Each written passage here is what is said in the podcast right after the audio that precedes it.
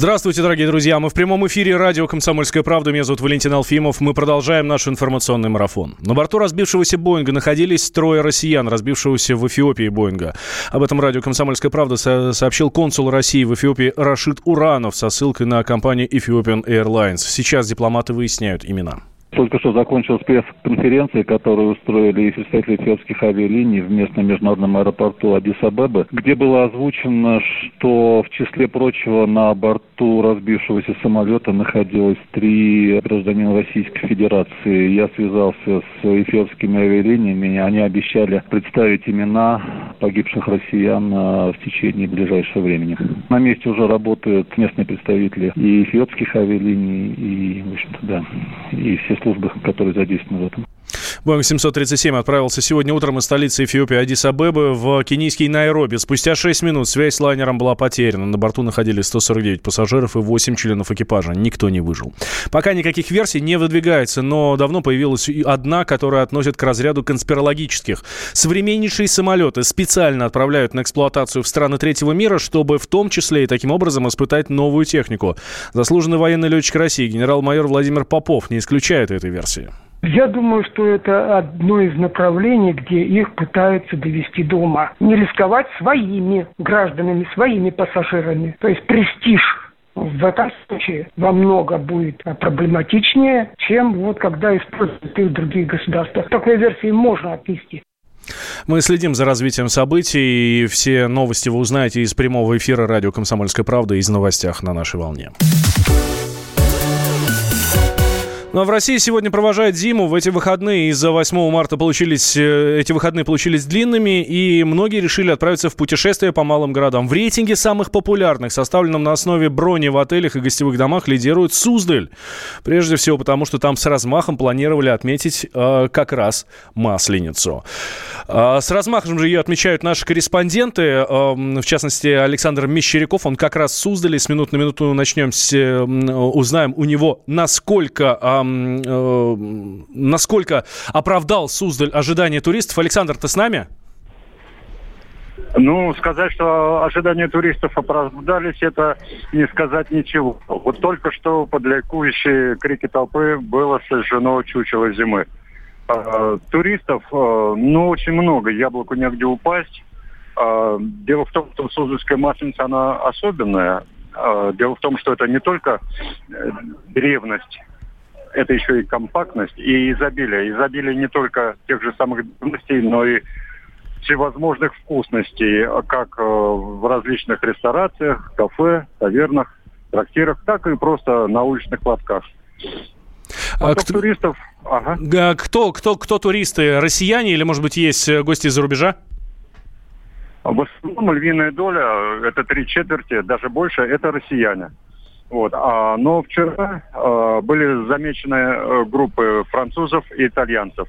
Странно, что сегодня не очень много китайцев, потому что в последнее время, последние пару лет, количество гостей из Поднебесной очень выросло, очень заметно выросло. Саш, спасибо большое. Александр Мещеряков, корреспондент «Комсомольской правды» Владимир был с нами на связи. Александру желаем э, поберечь свой э, желудок в преддверии э, Великого Поста.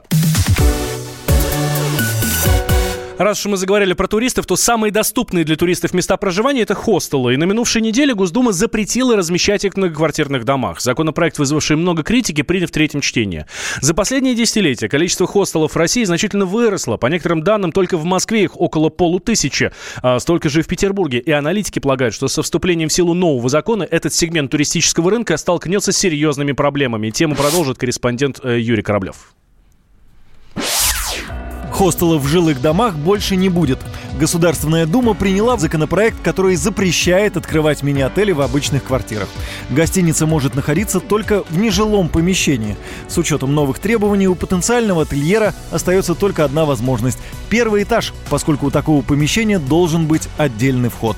Многие участники рынка, если не сказать большинство, не смогут выполнять требования нового законодательства, считает член правления Лиги хостелов Евгений Насонов Под запрет попадают все хостелы, расположенные в жилых помещениях, и все малые средства размещения, то есть квартиры посуточно, частные гостевые дома, весь частный сектор на юге, все это попадает под запрет. Невозможно исполнять, поэтому у нас просто увеличится количество серого бизнеса, возрастут цены на гостиничные услуги.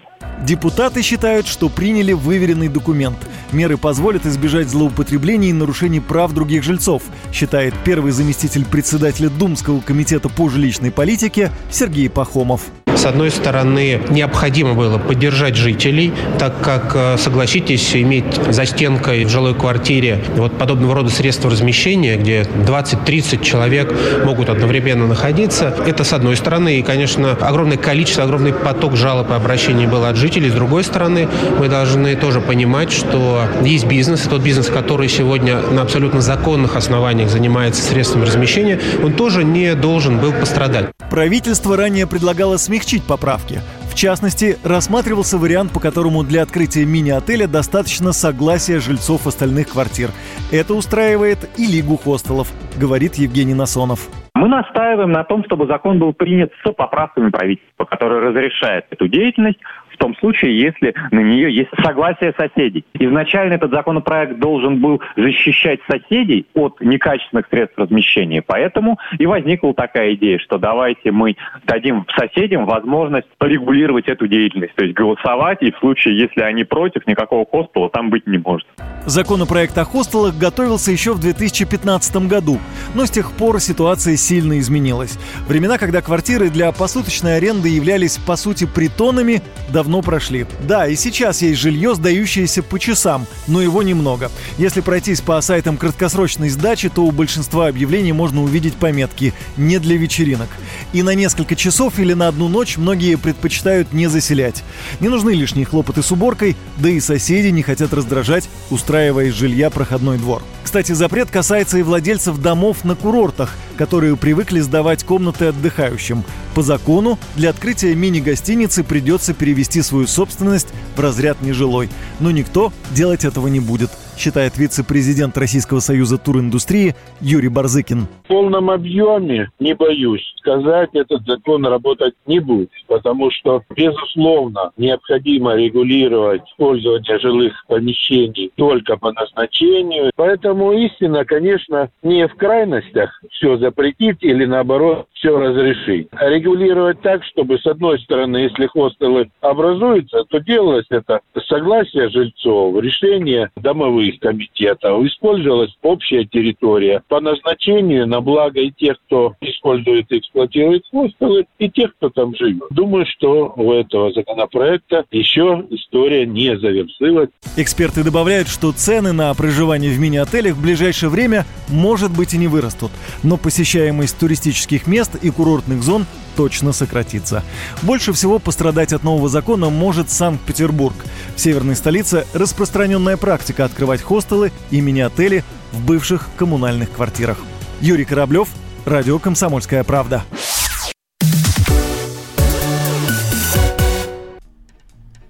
Ну а тем временем вышла новая серия мультфильма «Простоквашино». Двенадцатый эпизод называется «Неудобные соседи». Герои решают квартирный вопрос, ищут участок для нового дома, где можно будет построить бассейн и большой коровник для Матроскина.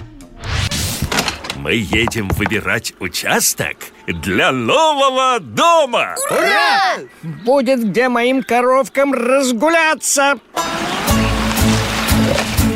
Эх, какой воздух! В банке закатывать можно. Ни одного дерева. Вере Павловне голову напечет.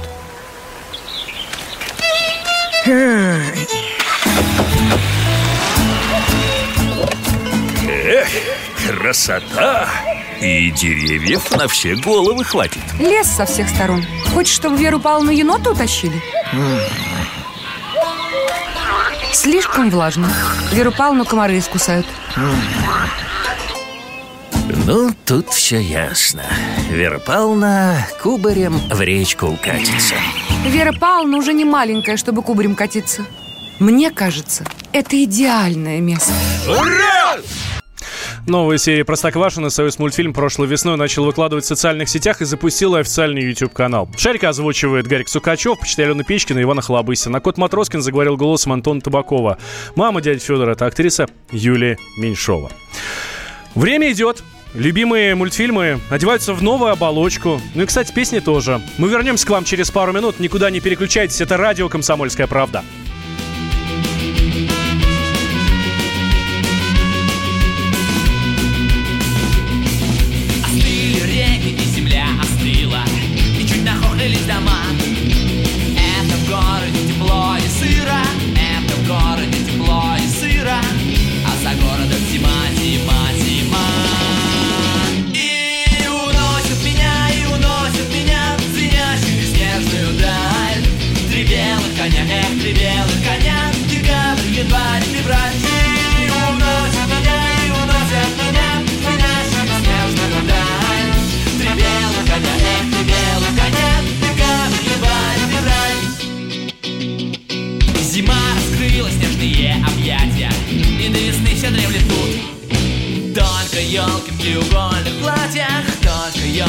Треугольных платьях. И мне навстречу все бегут, бегут, бегут. И уносят меня, и уносят меня В звенящую снежную даль. Три белых коня, эх, три белых коня. Декабрь, январь, февраль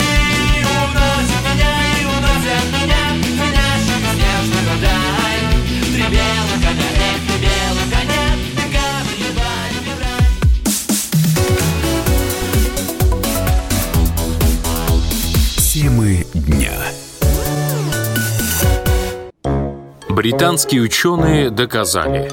Главное вовремя. Утреннее шоу «Главное вовремя» с Михаилом Антоновым и Марией Бачининой слушайте по будням с 7 до 11 утра по московскому времени.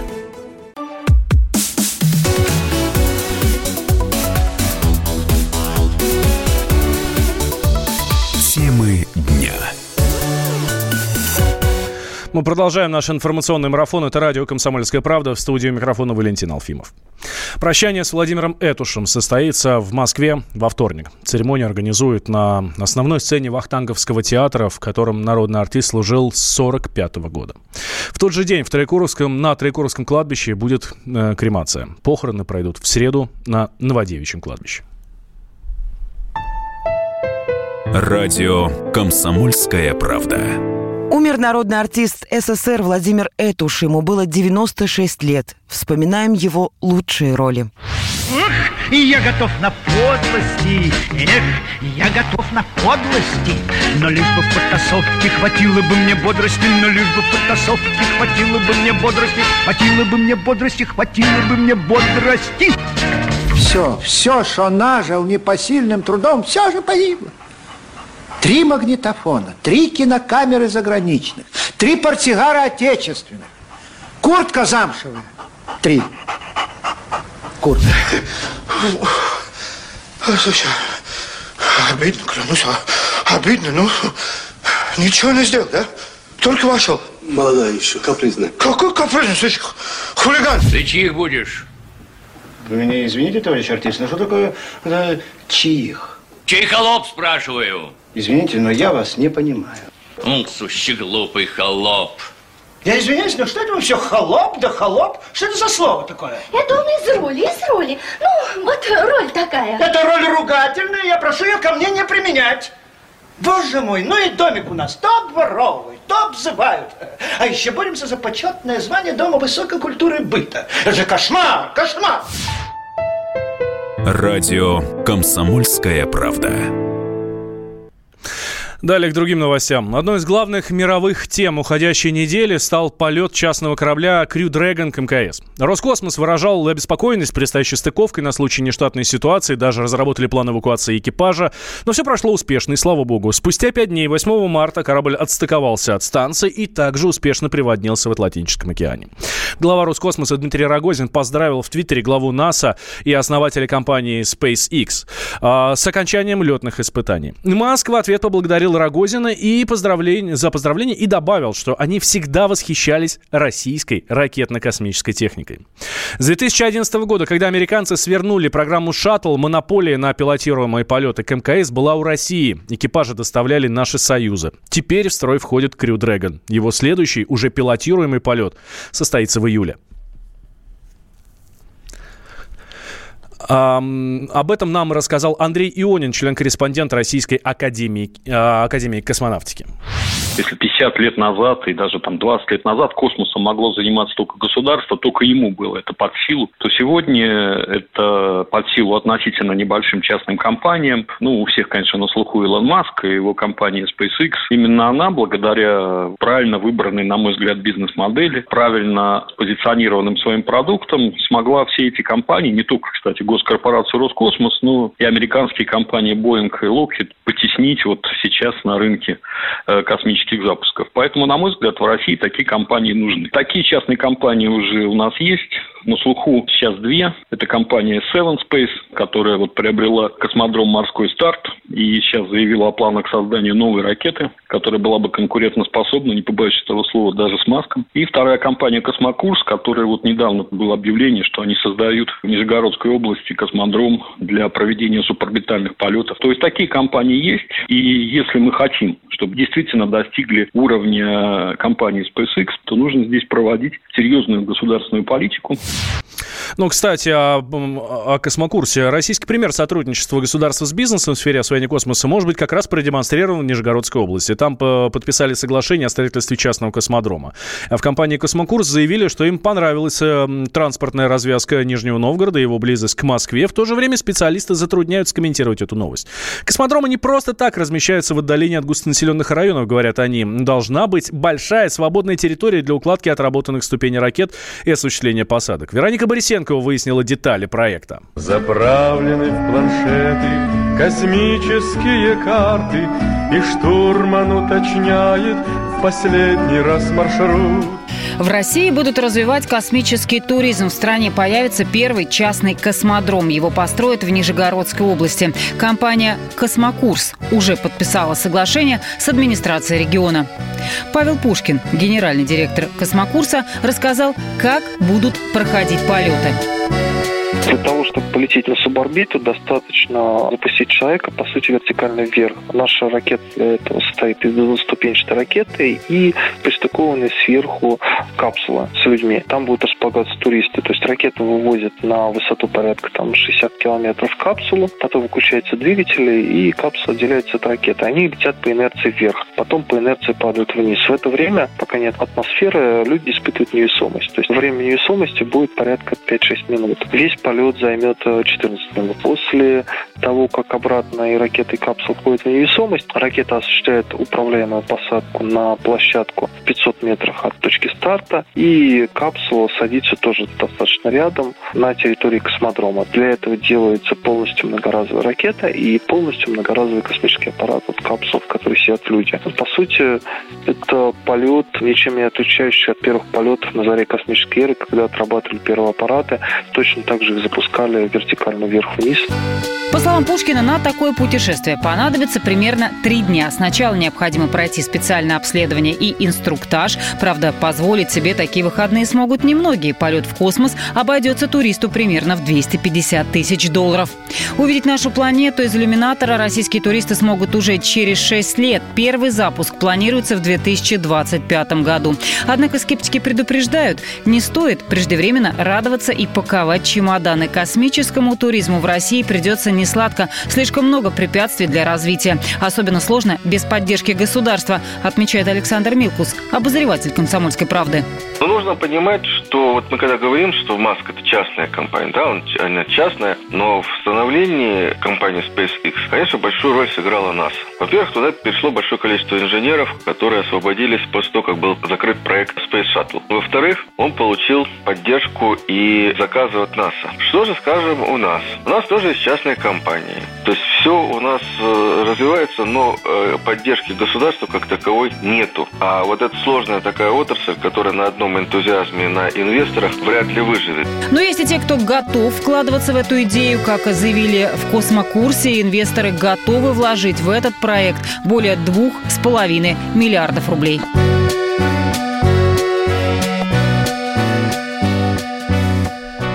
Еще немного о космосе. Православные христиане готовятся к самому строгому и длительному из всех четырех э, многодневных постов. К Великому посту. Начнется завтра, в понедельник, и завершится 28 апреля. Ну, как вы понимаете, такой небольшой намек, что именно в этот день будет Пасха. А как выдержать строгие ограничения в еде столь длительное время, не, не, не, не нанеся ущерба здоровью, рассказывает врач-гастроэнтеролог, диетолог Нурия Дианова пост идет ограничение животного белка, должно быть ограничение мяса, яиц, молока и рыбы, то нужно восполнить именно белок в первую очередь. Это а, прежде всего бобовые. Второе – это орехи, семечки. Хорошо еще работает абрикосовая косточка. То есть ядро абрикосовой косточки, оно по вкусу такое же, как миндаль. Там тоже хорошее содержание белка, но там почти в два раза меньше содержания жира. Мак тоже хороший элемент. Вот они должны быть ежедневно и даже несколько раз в день в рационе. знаете, однажды я спросил у своего знакомого, Миша, а что можно есть в пост, а чего нельзя? И он мне весьма так по-философски а заметил, людей не ешь. Другими словами, будь хорошим человеком, не надо быть плохим.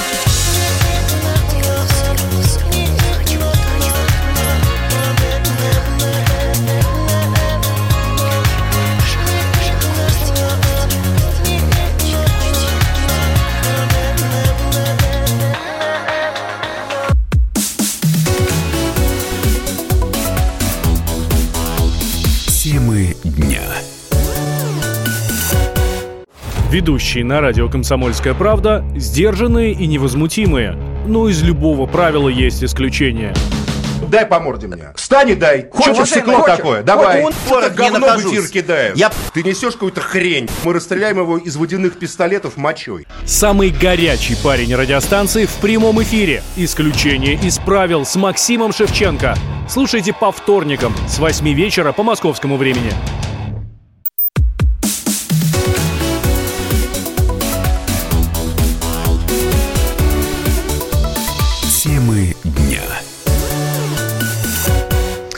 Возвращаемся мы в прямой эфир радио «Комсомольская правда». Меня зовут Валентин Алфимов. Говорим с вами на главные темы этого дня в режиме информационного марафона. В эти минуты в Петербурге буквально с минуты на минуту, с секунды на секунду прозвучит стартовый свисток матча 19-го тура чемпионата России по э, футболу. Лидер турнирной таблицы, петербургский «Зенит», принимает Уфу из Уфы, как вы понимаете. Вот, старт дан прямо сейчас.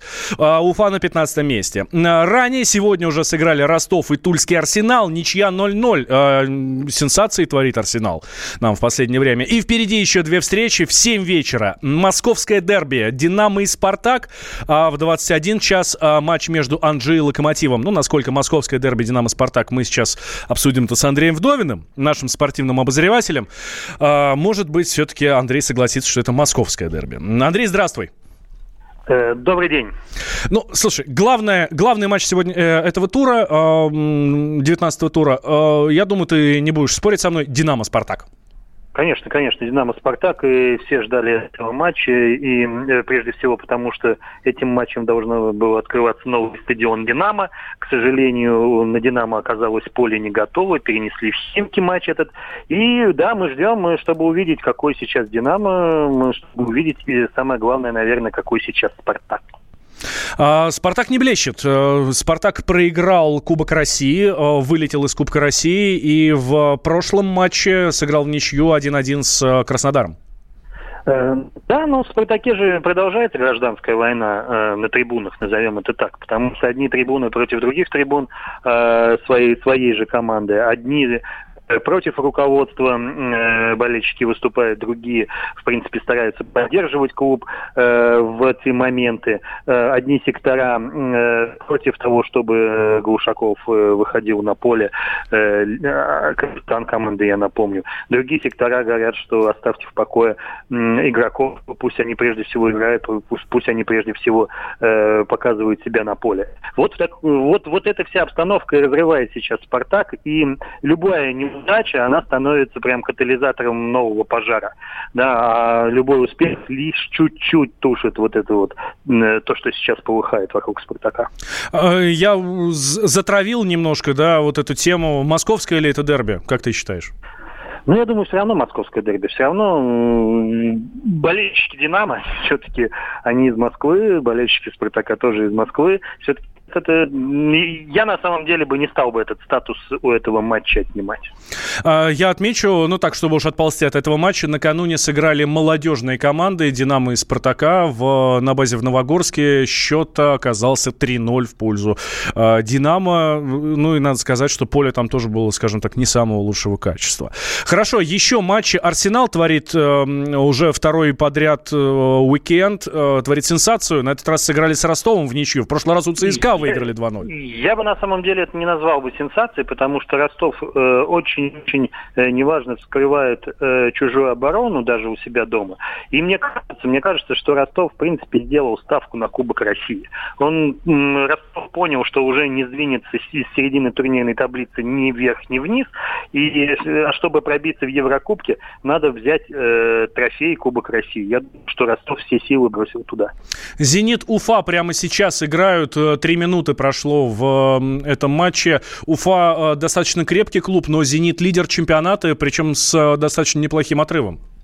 Да, но этот э, матч прежде всего интересен э, тем э, ш- э, фигурой главного тренера «Зенита».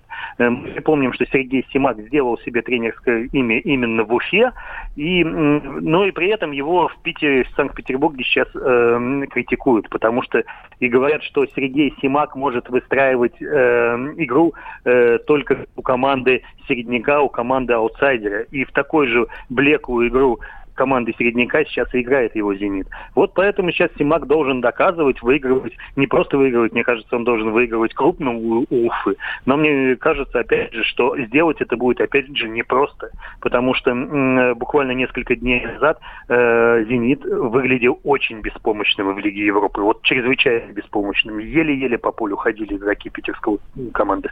Ну и э, сегодняшний еще один интересный матч. Анжи Локомотив играют в, э, на Анжи-арене в Махачкале. Ну, буквально не- тво- твое, твое мнение по поводу этого матча. У Локомотива Локомотив то все должен- не так хорошо. Локомотив, Локомотив должен выигрывать э, у любого Анжи, хоть дома, хоть э, в гостях, и потому что если Локомотив хочет в Лигу чемпионов, терять очки он не имеет права.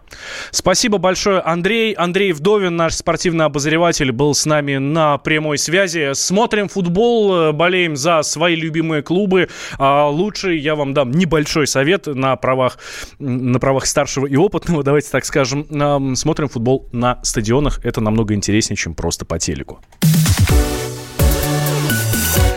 В этот праздничный уикенд в российский прокат вышли несколько картин. Премьеру некоторых из них ждали. А, Речь прежде всего, конечно же, о капитане Марвел. 21 по счету ленте кинематографической вселенной. Для любителей отечественного кинематографа на большом экране показывают российскую драму «Ван Гоги», которую снял сценарист Асы и продюсер страны глухих Сергей Левнев.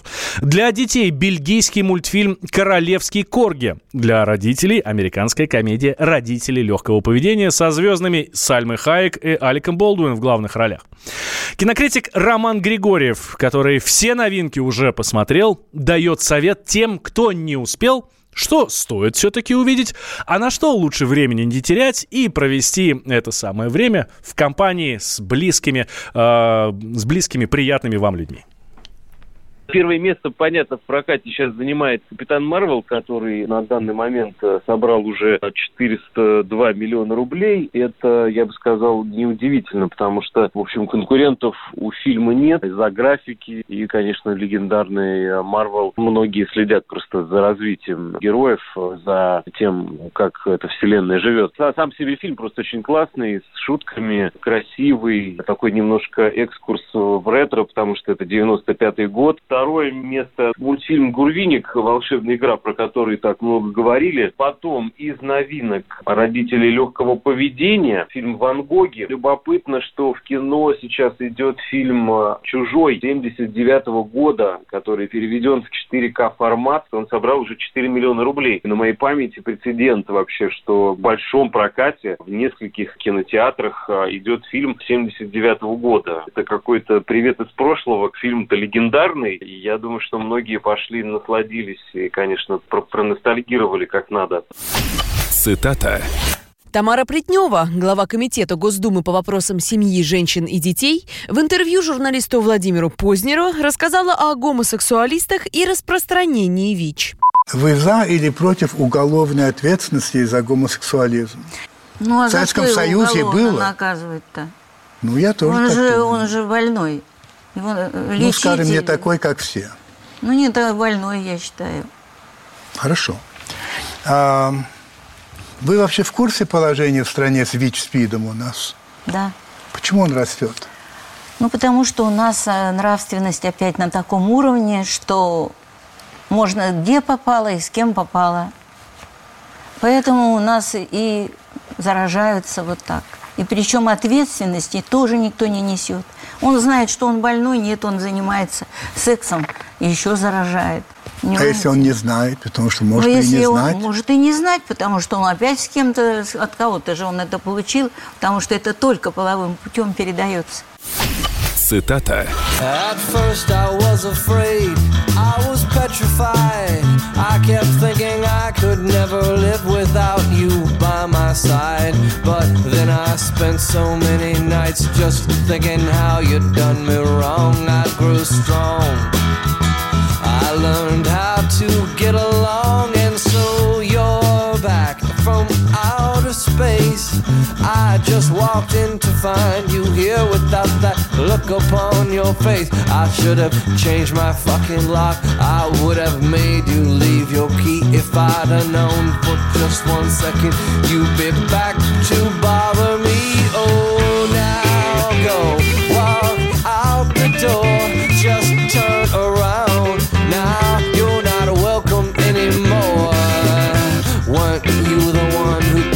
to break me with desire? Did you think I'd crumble? Did you think I'd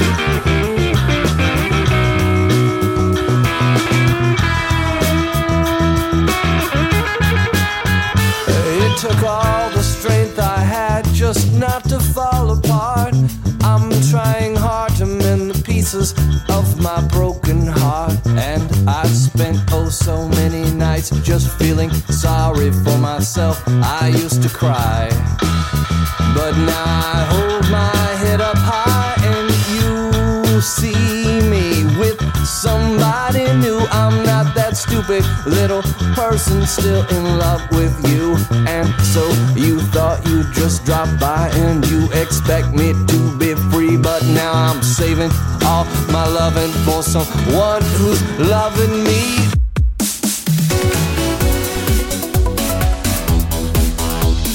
Темы Он прошел вокруг света за три года, и его знает весь мир. Фок и паспорту потратили 80 дней, и про них написали книгу. А с нами это можно сделать всего за полчаса. Знаменитые путешественники в прямом эфире расскажут, где побывали, что увидели и через что пришлось пройти, проехать, проплыть и пролететь. Совместный проект «Радио Комсомольская правда» и Русского географического общества «Клуб знаменитых путешественников». Отправление каждый четверг в 12.05 по Москве.